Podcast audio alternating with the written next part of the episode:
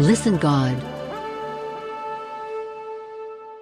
Ruth அதிகாரம் ஒன்று ஒன்று நியாயாதிபதிகள் நியாயம் விசாரித்து வரும் நாட்களில் தேசத்திலே பஞ்சம் உண்டாயிற்று அப்பொழுது யூதாவிலுள்ள பெத்லகேம் ஊரானாகிய ஒரு மனுஷன் தன் மனைவியோடும் இரண்டு குமாரரோடும் கூட மோவாப் தேசத்திலே போய் சஞ்சரித்தான் இரண்டு அந்த மனுஷனுடைய பேர் எலிமெலேக்கு அவன் மனைவியின் பேர் நகோமி அவனுடைய இரண்டு குமாரரில் ஒருவன் பேர் மக்லோன் மற்றொருவன் பேர் கிளியோன் யூதாவிலுள்ள பெத்லெகேம் ஊராகிய எப்ராத்தியராகிய அவர்கள் மோவாப் தேசத்திற்கு போய் அங்கே இருந்து விட்டார்கள் மூன்று நகோமியின் புருஷனாகிய எலிமெலேக்கு இறந்து போனான் அவளும் அவளுடைய இரண்டு குமாரரும் மாத்திரம் இருந்தார்கள். நான்கு இவர்கள் மோவாபியரில் பெண் கொண்டார்கள் அவர்களில் ஒருத்தி பேர் ஒருபாள் மற்றவள் பேர் ரூத். அங்கே ஏறக்குறைய பத்து வருஷம் வாசம் பண்ணினார்கள். ஐந்து. பின்பு மக்லோன் கிளியோன் என்னும் அவர்கள் இருவரும் இறந்து போனார்கள். அந்த ஸ்திரீ தன் குமாரர் இருவரையும் தன் புருஷனையும் இழந்து தனித்தவளானாள். ஆறு. கர்த்தர் தம்முடைய ஜனங்களை சந்தித்து அவர்களுக்கு ஆகாரம் அருளினார் என்று அவள் மோவாப் தேசத்திலே கேள்விப்பட்டு தன் மருமக்களோடே கூட மோவாப் தேசத்திலிருந்து திரும்பி வரும்படி எழுந்து ஏழு.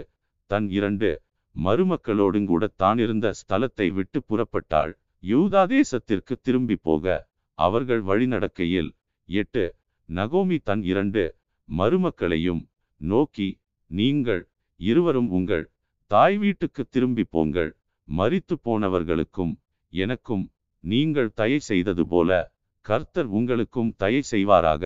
ஒன்பது கர்த்தர் உங்கள் இருவருக்கும் வாய்க்கும் புருஷனுடைய வீட்டிலே நீங்கள் சுகமாய் வாழ்ந்திருக்க செய்வாராக என்று சொல்லி அவர்களை முத்தமிட்டாள்.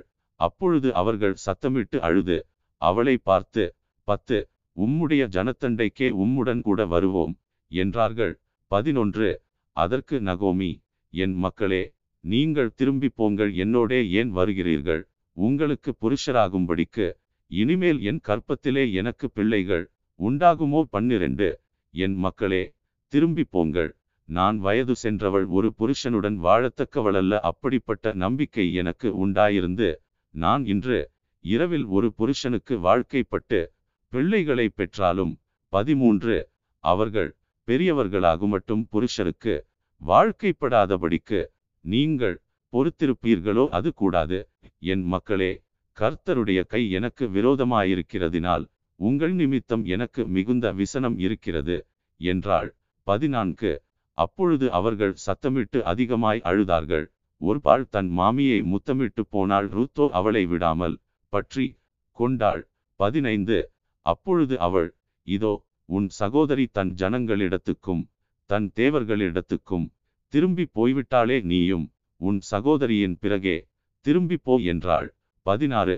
அதற்கு ரூத் நான் உம்மை பின்பற்றாமல் உம்மை விட்டு திரும்பி போவதை குறித்து என்னோடே பேச வேண்டாம் நீர் போகும் இடத்திற்கு நானும் வருவேன். நீர் தங்கும் இடத்திலே நானும் தங்குவேன். உம்முடைய ஜனம் என்னுடைய ஜனம் உம்முடைய தேவன் என்னுடைய தேவன். பதினேழு. நீர் மரணமடையும் இடத்தில் நானும் மரணமடைந்து அங்கே அடக்கம் பண்ணப்படுவேன். மரணமேயல்லாமல் வேறொன்றும் உம்மை விட்டு என்னை பிரித்தால் கர்த்தர் அதற்கு சரியாகவும் அதற்கு அதிகமாகவும் எனக்கு செய்யக்கடவர் என்றாள். பதினெட்டு. அவள் தன்னோடே கூட வர மன உறுதியாயிருக்கிறதைக் கண்டு அப்புறம் அதை குறித்து அவளோடே ஒன்றும் பேசவில்லை. பத்தொன்பது. அப்படியே இருவரும் பெத்லெகேம் மட்டும் நடந்து போனார்கள். அவர்கள் பெத்லெகேமுக்கு வந்தபோது ஊரார் எல்லாரும் அவர்களை குறித்து ஆச்சரியப்பட்டு இவள் நகோமியோ? என்று பேசிக்கொண்டார்கள் இருபது. அதற்கு அவள் நீங்கள் என்னை நகோமி? என்று சொல்லாமல் மாறாள் என்று சொல்லுங்கள். சர்வவல்லவர் எனக்கு மிகுந்த கசப்பை கட்டளையிட்டார். இருபத்து ஒன்று நான் நிறைவுள்ளவளாய் போனேன். கர்த்தர் என்னை வெறுமையாய் திரும்பி வர பண்ணினார் கர்த்தர் என்னை சிறுமைப்படுத்தி சர்வவல்லவர் என்னை கிளேசப்படுத்தியிருக்கையில் நீங்கள் என்னை நகோமி என்பானேன் என்றாள். இருபத்து இரண்டு இப்படி நகோமி மோவாபிய ஸ்திரியான தன் மருமகள் ரூத்தோடுங்கூட மோவாப் தேசத்திலிருந்து திரும்பி வந்தாள். வார்கோதுமை அறுப்பின் துவக்கத்தில் அவர்கள் பெத்லகேமுக்கு வந்தார்கள். Listen God. ரூத் அதிகாரம் இரண்டு ஒன்று. நகோமிக்கு அவளுடைய புருஷனாகிய எலிமெலேக்கின் உறவின் முறையில் போவாஸ் என்னும் பேருள்ள மிகுந்த ஆஸ்திக்காரனாகிய இனத்தான் ஒருவன் இருந்தான். இரண்டு. மோவாபிய ஸ்திரியான ரூத் என்பவள் நகோமியை பார்த்து நான் வயல்வெளிக்கு போய் யாருடைய கண்களில் எனக்கு தயை கிடைக்குமோ அவர் பிறகே கதிர்களை பொறுக்கிக் கொண்டு வருகிறேன் என்றாள். அதற்கு இவள் என் மகளே போ என்றாள். மூன்று அவள் போய் வயல்வெளியில் அறுக்கிறவர்கள் பிறகே பொறுக்கினாள் தற்செயலாய் அவளுக்கு நேரிட்ட அந்த வயல் நிலம் எலிமெலேக்கின் வம்சத்தானாகிய போவாசுடையதாயிருந்தது. நான்கு அப்பொழுது போவாஸ் பெட்லகேமிலிருந்து வந்து அறுக்கிறவர்களை பார்த்து கர்த்தர் உங்களோடே இருப்பாராக என்றான். அதற்கு அவர்கள் கர்த்தர் உம்மை ஆசீர்வதிப்பாராக என்றார்கள். ஐந்து பின்பு போவாஸ் அறுக்கிறவர்கள் மேல் கண்காணியாக வைக்கப்பட்ட தன் வேலைக்காரனை நோக்கி இந்த பெண் பிள்ளை யாருடையவள்? என்று கேட்டான். ஆறு அறுக்கிறவர்கள் மேல் கண்காணியாக வைக்கப்பட்ட அந்த வேலைக்காரன் பிரதியுத்தரமாக இவள் மோவாப் தேசத்திலிருந்து நகோமியோடே கூட வந்த மோவாபிய பெண் பிள்ளை. ஏழு அறுக்கிறவர்கள் பிறகே அரிக்கட்டுகளிலிருந்து சிந்தினதை பொறுக்கிக் கொள்ளுகிறேன் என்று அவள் என்னிடத்தில் கேட்டுக்கொண்டாள் காலமே துவக்கி இதுவரைக்கும் இங்கே இருக்கிறாள். இப்பொழுது அவள் குடிசைக்கு வந்து கொஞ்ச நேரம்தான் ஆயிற்று என்றான். எட்டு அப்பொழுது போவாஸ் ரூத்தை பார்த்து மகளே கேள் பொறுக்கிக் கொள்ள வேறே வயலில் போகாமலும் இவ்விடத்தை விட்டு போகாமலும் இங்கே என் ஊழியக்கார பெண்களோடு கூடவே இரு. ஒன்பது அவர்கள் அறுப்பறுக்கும் வயலை நீ பார்த்து அவர்கள் பிறகே போ. ஒருவரும் உன்னை தொடாதபடிக்கு வேலைக்காரருக்கு கட்டளையிட்டிருக்கிறேன் உனக்கு தாகம் எடுத்தால் தண்ணீர் குடங்களண்டைக்கு போய் வேலைக்காரர் மொண்டு கொண்டு வருகிறதிலே குடிக்கலாம் என்றான். பத்து அப்பொழுது அவள் தரையிலே முகங்குப்புற விழுந்து வணங்கி நான் அந்நிய தேசத்தாளாயிருக்க நீர் என்னை விசாரிக்கும்படி எனக்கு எதினாலே உம்முடைய கண்களில் தயை கிடைத்தது? என்றாள். பதினொன்று அதற்கு போவாஸ் பிரதியுத்தரமாக உன் புருஷன் மரணமடைந்த பின்பு நீ உன் மாமியாருக்காகச் செய்ததும் நீ உன் தகப்பனையும் உன் தாயையும் உன் ஜன்மதேசத்தையும் விட்டு முன்னே நீ அறியாத ஜனங்களிடத்தில் வந்ததும் எல்லாம் எனக்கு விவரமாய் தெரிவிக்கப்பட்டது. பன்னிரண்டு உன் செய்கைக்குத்தக்க பலனை கர்த்தர் உனக்கு கட்டளையிடுவாராக. இஸ்ரவேலின் தேவனாகிய கர்த்தருடைய செட்டைகளின் கீழ் அடைக்கலமாய் வந்த உனக்கு அவராலே நிறைவான பலன் கிடைப்பதாக என்றான். பதிமூன்று அதற்கு அவள் என் ஆண்டவனே உம்முடைய கண்களில் எனக்கு தயை கிடைக்க வேண்டும். நான் உம்முடைய வேலைக்காரிகளில் ஒருத்திக்கும் சமானமாயிராவிட்டாலும் நீர் எனக்கு ஆறுதல் சொல்லி உம்முடைய அடியாளோடே பட்சமாய் பேசினீரே என்றாள். பதினான்கு. பின்னும் போவாஸ் சாப்பாட்டு வேளையில் அவளை பார்த்து நீ இங்கே வந்து இந்த அப்பத்திலே புசித்து காடியிலே உன் துணிக்கையை தோய்த்துக்கொள் என்றான். அப்படியே அவள் அறுப்பறுக்கிறவர்கள் அருகே உட்கார்ந்தாள். அவளுக்கு வறுத்த கோதுமையை கொடுத்தான். அவள் சாப்பிட்டு திருப்தியடைந்து மீந்ததை வைத்துக் கொண்டாள். பதினைந்து. அவள் கதிர் பொறுக்கி கொள்ள எழுந்தபோது போவாஸ் தன் வேலைக்காரரை நோக்கி அவள் அரிக்கட்டுகள் நடுவே பொறுக்கி கொள்ளட்டும் அவளை ஈனம் பண்ண வேண்டாம். பதினாறு. அவள் பொறுக்கி கொள்ளும். படிக்கு. அவளுக்காக அரிகளிலே சிலதை சிந்தவிடுங்கள். அவளை அதட்டாதிருங்கள் என்று கட்டளையிட்டான். பதினேழு. அப்படியே அவள் சாயங்காலம் மட்டும் வயலிலே கதிர் பொறுக்கினாள் பொறுக்கினதை அவள் தட்டி அடித்து தீர்ந்தபோது அது ஏறக்குறைய ஒரு மரக்கால் வார்கோதுமை கண்டது. பதினெட்டு அவள் அதை எடுத்துக்கொண்டு ஊருக்குள் வந்தாள். அவள் பொறுக்கினதை அவளுடைய மாமி பார்த்தாள். தான் திருப்தியாய் சாப்பிட்டு மீதியாக வைத்ததையும் எடுத்து அவளுக்கு கொடுத்தாள். பத்தொன்பது அப்பொழுது அவளுடைய மாமி இன்று எங்கே கதிர் பொறுக்கினாய்? எவ்விடத்தில் வேலை செய்தாய்? என்று அவளிடத்தில் கேட்டு உன்னை விசாரித்தவன் ஆசீர்வதிக்கப்படுவானாக? என்றாள். அப்பொழுது அவள் இன்னாரிடத்திலே வேலை செய்தேன் என்று தன் மாமிக்கு அறிவித்து நான் இன்று வேலை செய்த வயல்காரன் பேர் போவாஸ் என்றாள். இருபது அப்பொழுது நகோமி தன் மருமகளை பார்த்து உயிரோடிருக்கிறவர்களுக்கும் மறித்தவர்களுக்கும் தயவு செய்கிற கர்த்தராலே அவன் ஆசீர்வதிக்கப்படுவானாக? என்றாள். பின்னும் நகோமி அவளை பார்த்து அந்த மனுஷன் நமக்கு நெருங்கின உறவின் முறையானும் நம்மை ஆதரிக்கிற சுதந்திரவாளிகளில் ஒருவனுமாய் இருக்கிறான் என்றாள். இருபத்து ஒன்று. பின்னும் மோவாபிய ஸ்திரியான ரூத் அவர் என்னை நோக்கி என் அறுப்பெல்லாம் அறுத்து தீருமட்டும் நீ என் வேலைக்காரிகளோடே கூடவே இரு என்று சொன்னார் என்றாள். இருபத்து இரண்டு. அப்பொழுது நகோமி தன் மருமகளாகிய ரூத்தை பார்த்து என் மகளே வேறொரு வயலிலே மனுஷர் உன்னை எதிர்க்காதபடிக்கு நீ அவன் வேலைக்காரிகளோடே போகிறது நல்லது என்றாள். இருபத்து மூன்று. அப்படியே கோதுமை அறுப்பும் வார்கோதுமை அறுப்பும் தீருமட்டும் அவள் கதிர் பொறுக்கும்படிக்கு போவாசுடைய வேலைக்காரிகளோடே கூடியிருந்து தன் மாமியனிடத்தில் தங்கினாள். Listen God. ரூத் அதிகாரம் மூன்று ஒன்று. பின்பு அவள் மாமியாகிய நகோமி அவளை நோக்கி என் மகளே நீ சுகமாய் வாழ்ந்திருக்கும்படி நான் உனக்கு சவுக்கியத்தை தேடாதிருப்பேனோ இரண்டு நீ போவாசின் வேலைக்காரிகளோடே கூடியிருந்தாயே அவன் நம்முடைய உறவின் முறையான் அல்லவா இதோ அவன் இன்று இராத்திரி களத்திலே வார்கோதுமை தூற்றுவான் மூன்று நீ குளித்து எண்ணெய் பூசி உன் வஸ்திரங்களை உடுத்தி கொண்டு அந்த களத்திற்கு போ அந்த மனுஷன் புசித்து குடித்து தீருமட்டும் அவன் கண்ணுக்கு எதிர்ப்படாமலிரு. நான்கு அவன் படுத்துக்கொண்டபோது அவன் படுத்திருக்கும் இடத்தை நீ பார்த்திருந்து போய் அவன் கால்களின் மேல் மூடியிருக்கிற போர்வையை ஒதுக்கி நீ படுத்துக்கொள் அப்பொழுது நீ செய்ய வேண்டியது இன்னதென்று அவன் உனக்குச் சொல்லுவான் என்றாள். ஐந்து அதற்கு அவள் நீர் எனக்கு சொன்னபடியெல்லாம் செய்வேன் என்றாள். ஆறு அவள் களத்திற்கு போய் தன் மாமி தனக்கு கற்பித்தபடியெல்லாம் செய்தாள். ஏழு போவாஸ் புசித்து குடித்து மகிழ்ச்சியாயிருந்து ஒரு அம்பாரத்து அடியிலே வந்து படுத்து கொண்டான். அப்பொழுது அவள் மெல்ல போய் அவன் கால்களின் மேல் மூடியிருக்கிற போர்வையை ஒதுக்கி படுத்து கொண்டாள். எட்டு பாதிராத்திரியிலே அந்த மனுஷன் அருண்டு திரும்பி ஒரு ஸ்திரீ தன் பாதத்தண்டையிலே படுத்திருக்கிறதைக் கண்டு ஒன்பது நீ யார்? என்று கேட்டான். அவள் நான் உம்முடைய அடியாளாகிய ரூத் நீர் உம்முடைய அடியாள் மேல் உம்முடைய போர்வையை விரியும். நீர் சுதந்திரவாளி என்றாள். பத்து அதற்கு அவன் மகளே நீ கர்த்தரால் ஆசீர்வதிக்கப்படுவாயாக. நீ தரித்திரரும் ஐசுவரியவான்களுமான வாலிபர்களின் பிறகே போகாததினால் உன் முந்தின நற்குணத்தை பார்க்கிலும் உன் பிந்தின நற்குணம் உத்தமமாயிருக்கிறது. பதினொன்று இப்போதும் மகளே நீ பயப்படாதே. உனக்கு வேண்டியபடியெல்லாம் செய்வேன். நீ குணசாலி என்பதை என் ஜனமாகிய ஊராரெல்லாரும் அறிவார்கள்.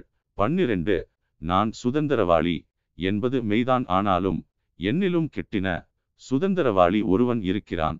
பதிமூன்று இராத்திரிக்கு தங்கியிரு நாளைக்கு அவன் உன்னை சுதந்திர முறையாய் விவாகம் பண்ண சம்மதித்தால் நல்லது. அவன் விவாகம் பண்ணட்டும் அவன் உன்னை விவாகம் பண்ண மனதில்லாதிருந்தானேயாகில் நான் உன்னை சுதந்திர முறையாய் விவாகம் பண்ணுவேன் என்று கர்த்தருடைய ஜீவனை கொண்டு ஆணையிடுகிறேன் விடியற்காலம் மட்டும் படுத்து கொண்டிரு என்றான். பதினான்கு. அவள் விடியற்காலம் மட்டும் அவன் பாதத்தண்டையில் படுத்திருந்து களத்திலே ஒரு ஸ்திரீ வந்ததாக ஒருவருக்கும் தெரிவிக்க வேண்டாம் என்று அவன் சொல்லியிருந்தபடியால் ஒருவர் முகம் ஒருவருக்கு தெரியாததற்கு முன்னே எழுந்திருந்தாள். பதினைந்து. அவன் அவளை நோக்கி நீ போர்த்து கொண்டிருக்கிற போர்வையை விரித்து பிடி என்றான். அவள் அதை பிடித்தபோது அவன் அதிலே அறுபடி வார்கோதுமையை அளந்து போட்டு அவள் மேல் தூக்கிவிட்டு பட்டணத்திற்கு புறப்பட்டு வந்தான். பதினாறு. அவள் தன் மாமியனிடத்தில் வந்தபோது அவள் என் மகளே உன் செய்தி என்ன என்று கேட்டாள்.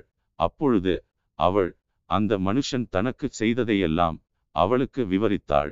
பதினேழு. மேலும் அவர் நீ உன் மாமியாரண்டைக்கு வெறுமையாய் போக வேண்டாம் என்று சொல்லி இந்த அறுபடி வார்கோதுமையை எனக்கு கொடுத்தார். என்றாள். பதினெட்டு. அப்பொழுது அவள் என் மகளே இந்த காரியம் என்னமாய் முடியும்? என்று நீ அறியுமட்டும் பொறுத்திரு. அந்த மனுஷன் இன்றைக்கு இந்த காரியத்தை முடிக்கும் முன் இளைப்பாற மாட்டான் என்றாள். Listen God. ரூத் அதிகாரம் நான்கு. ஒன்று. போவாஸ் பட்டணவாசலில் போய் உட்கார்ந்து கொண்டிருந்தான். அப்பொழுது போவாஸ் சொல்லியிருந்த அந்த சுதந்திரவாளி அந்த வழியே வந்தான். அவனை நோக்கி ஓய் என்று பேர் சொல்லி கூப்பிட்டு இங்கே வந்து சற்று உட்காரும் என்றான். அவன் வந்து உட்கார்ந்தான். இரண்டு அப்பொழுது அவன் பட்டணத்து மூப்பரானவர்களில் பத்து பேரை அழைத்து இங்கே உட்காருங்கள் என்றான். அவர்களும் உட்கார்ந்தார்கள். மூன்று அப்பொழுது அவன் அந்த சுதந்திரவாளியை நோக்கி எலிமெலேக் என்னும் நம்முடைய சகோதரனுக்கு இருந்த வயல் நிலத்தின் பங்கை மோவாப் தேசத்திலிருந்து திரும்பி வந்த நகோமி விற்கப் போகிறாள். நான்கு ஆகையால் நீர் அதை ஊராருக்கு முன்பாகவும் என் ஜனத்தின் மூப்பருக்கு முன்பாகவும் வாங்கிக் கொள்ளும்படி உமக்கு அறிய பண்ண வேண்டும் என்றிருந்தேன். நீர் அதை சுதந்திர முறையாக மீட்டுக்கொள்ள மனதிருந்தால் மீட்டுக்கொள்ளும் அதை மீட்டுக்கொள்ள மனதில்லாதிருந்தால் நான் அதை அறியும்படிக்கு எனக்கு சொல்லும் உம்மையும் உமக்கு பின்பு என்னையும் தவிர அதை மீட்கத்தக்கவன் வேறொருவனும் இல்லை என்றான். அதற்கு அவன் நான் அதை மீட்டுக் கொள்ளுகிறேன் என்றான். ஐந்து.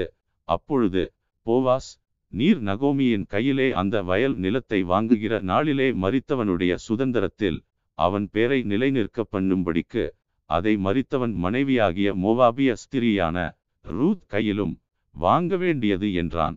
ஆறு. அப்பொழுது அந்த சுதந்திரவாளி நான் என் சுதந்திரத்தை கெடுக்காதபடிக்கு நான் அதை மீட்டுக் கொள்ள மாட்டேன் நான் மீட்கத்தக்கதை நீர் மீட்டுக் கொள்ளும். நான் அதை மீட்டுக் கொள்ள மாட்டேன் என்றான். ஏழு மீட்கிறதிலும் மாற்றுகிறதிலும் சகல காரியத்தையும் உறுதிப்படுத்தும் படிக்கு இஸ்ரவேலிலே பூர்வகால வழக்கம் என்னவென்றால் ஒருவன் தன் பாதரட்சையை கழற்றி மற்றவனுக்கு கொடுப்பான். இது இஸ்ரவேலிலே வழங்கின உறுதிப்பாடு.